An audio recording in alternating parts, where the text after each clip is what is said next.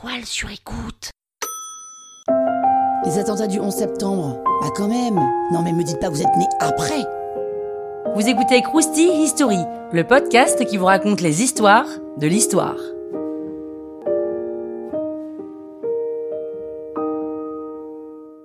Le 11 septembre 2001, quatre avions de ligne américains décollent aux alentours de 8h du matin de quatre villes différentes.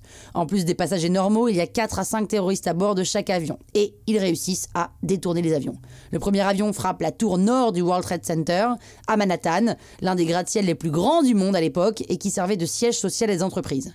La tour s'effondre presque deux heures plus tard.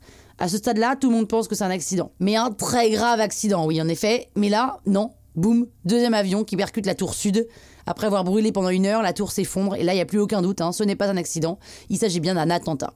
Bush, le président américain de l'époque, est en déplacement en Floride lorsqu'il apprend ce qui est en train de se passer. Il rentre de toute urgence et là, bam, troisième avion qui s'écrase sur le Pentagone, le QG du département de la défense du pays. Une partie s'effondre et c'est la panique totale. La Maison Blanche et le Capitole sont évacués. Les passagers du dernier vol ont été informés de ce qui se passait à New York par téléphone et donc en voulant résister aux terroristes dans l'avion, ils essayent de prendre le contrôle de l'avion de force mais l'avion s'écrase finalement dans un endroit paumé en Pennsylvanie. Le World Trade Center 7, une tour voisine, s'effondre elle aussi par effet de ricochet. Le sud de Manhattan est recouvert de cendres et de débris. Bush, évacué en Louisiane, lance l'alerte maximale. Il promet de traquer et punir les responsables. C'est tellement violent qu'on n'a jamais réussi à retrouver l'ADN de centaines de victimes.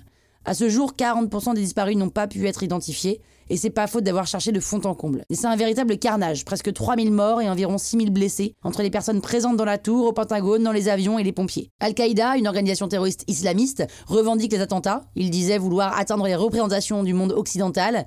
C'est Oussama Ben Laden, le fondateur de l'organisation terroriste lui-même, qui a organisé ces attentats. Dix ans plus tard, il est tué par les forces spéciales américaines, et comme d'habitude, qui dit événement hors du commun dit théorie du complot. Certains pensent que le gouvernement américain a tout organisé pour pouvoir justifier la guerre d'Afghanistan et.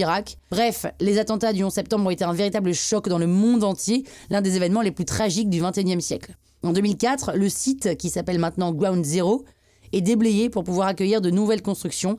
Et la One World Trade Center, appelée aussi Freedom Tower, ouvre ses portes en 2015. Elle fait partie des six plus hautes tours du monde. Croustille, hein?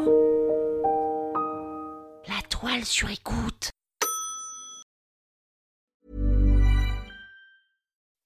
When you make decisions for your company, you look for the no-brainers. If you have a lot of mailing to do, stamps.com is the ultimate no-brainer. Use the stamps.com mobile app to mail everything you need to keep your business running with up to 89% off USPS and UPS. Make the same no-brainer decision as over 1 million other businesses with stamps.com. Use code PROGRAM for a special offer. That's stamps.com, code PROGRAM.